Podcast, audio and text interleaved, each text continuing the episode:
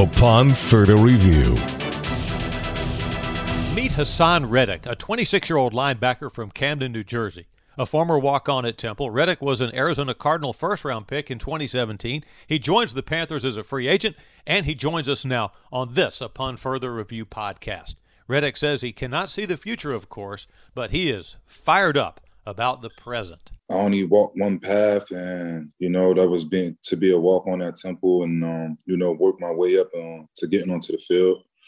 And you know, uh, now I'm at this point right now, which is um, it's great, man. It's great, man. It's a blessing um, to be around people that I know from coaching staff um, down to some of the players that's on the team. Um, you know, there's a lot of Temple guys there, so it'll be a lot of familiar uh, familiarity. Um, and I'm excited, man. I'm excited. As I said, it's a blessing. Um, you know, I'm appreciative of the opportunity. Uh, you know, and I'm ready to get to it. Did he have a suspicion he would sign with Carolina? A little bit, but you know, also I had talked to Coach uh, Rhule and I had talked to Coach Snow. Um, you know, uh, and it seemed like we had a pretty good understanding. That was the biggest thing for me, you know, fit and understanding and um, everything sounded good. And you know, I, I, I, like what I heard, and you know, I know these guys. I trust these guys, and you know, was ready to come here and get back to work with these guys. Reddick says for him, this is a homecoming in a football sense. You know, I was put back into my natural position. You know, um, moved from uh, you know, off ball backer back to onto the edge, which I played for the most part when I was in college. Um, and you know, that's that's where I belong. You know, that's where my skills, my talent uh, shines the most. And after last year, um, you know, as you can see, it's the best move for me, man. That's where you know that's the best fit, and that's where I belong. He has been shaped in part by a rich college experience at Temple.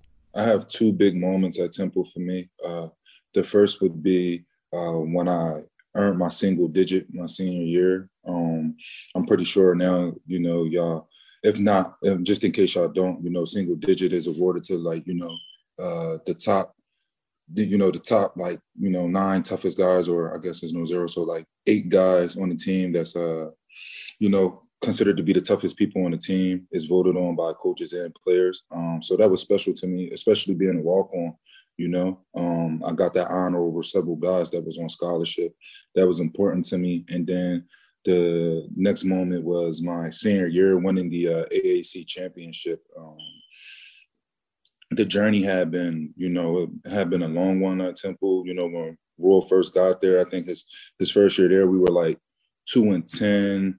I forget what we were like the second year. We were like in the middle you know average. And then my third year we went 10 and 4. We lost in the championship that year, but then my senior year, we went 10 and 4 and we won the championship. And that was big, you know, being a senior, somebody that was a part of helping change the program around and to go out my senior year on a high note and as a winner, as a champion. Um, it meant everything to me. Did he reach out to any current Panther players before signing with Carolina? I had talked to PJ Walker. Um, me and him, we have a good relationship. We've been good friends since school. Um, and I haven't stopped. You know, we we stayed in contact um, ever since you know school had ended for us. You know, this whole process in the NFL, our journeys in the NFL, we you know we stayed throughout. Um, other than that, the only people that I had talked to were uh, coaches. What was Walker's message? You know, he was just telling me, you know, how you know how how the program was a good program.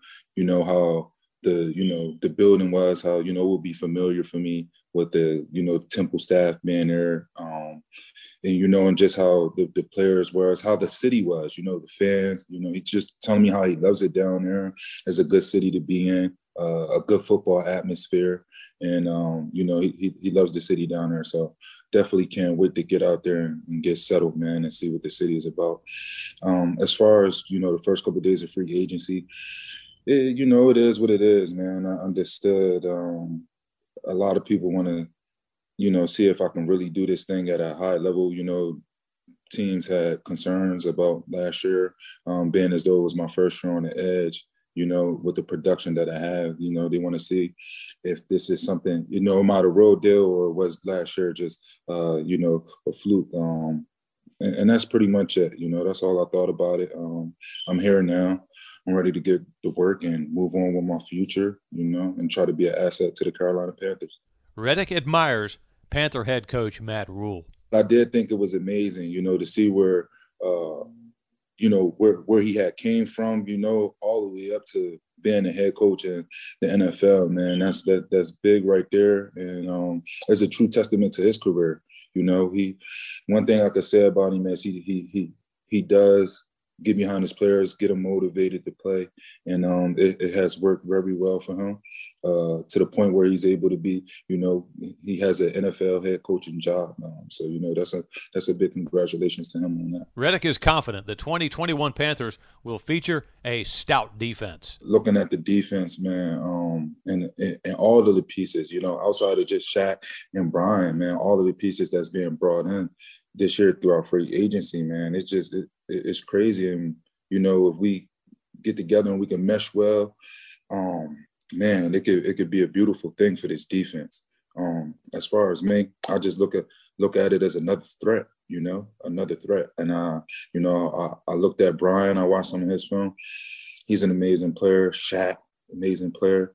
Um, so to be to to be here and be able to add to that, you know, just that creates a lot of you know confusion or uh, it has to for for the offense the game plan against us you know it'll be hard um, and I you know I, I immediately thought you know I can come here I can make an impact and I can already you know be a special guy with uh, the guys that's already special here. As a part of his free agency decision making process, he wanted an opportunity to move back to outside linebacker.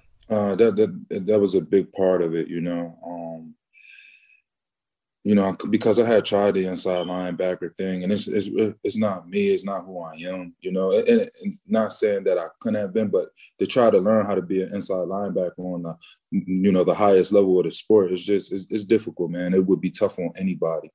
Um, so I wanted to make sure that I would, you know, be used as a pass rusher and somebody who would, you know, primarily be used to get after the quarterback. That's what I do best.